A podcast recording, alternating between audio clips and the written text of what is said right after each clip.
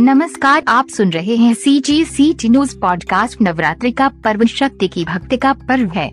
इस दौरान नौ दिनों तक जगत जननी माँ दुर्गा की आराधना की जाती है। हमारे देश में महिलाओं को देवी का स्वरूप माना जाता है और इस दृष्टि से ये त्योहार महिलाओं को समर्पित है।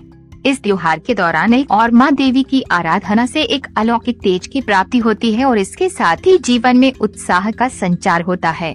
पर्व पर रायपुर शहर में लेडीज़ क्लब की महिलाएँ माँ दुर्गा की विधिवत आराधना में लगी हुई है।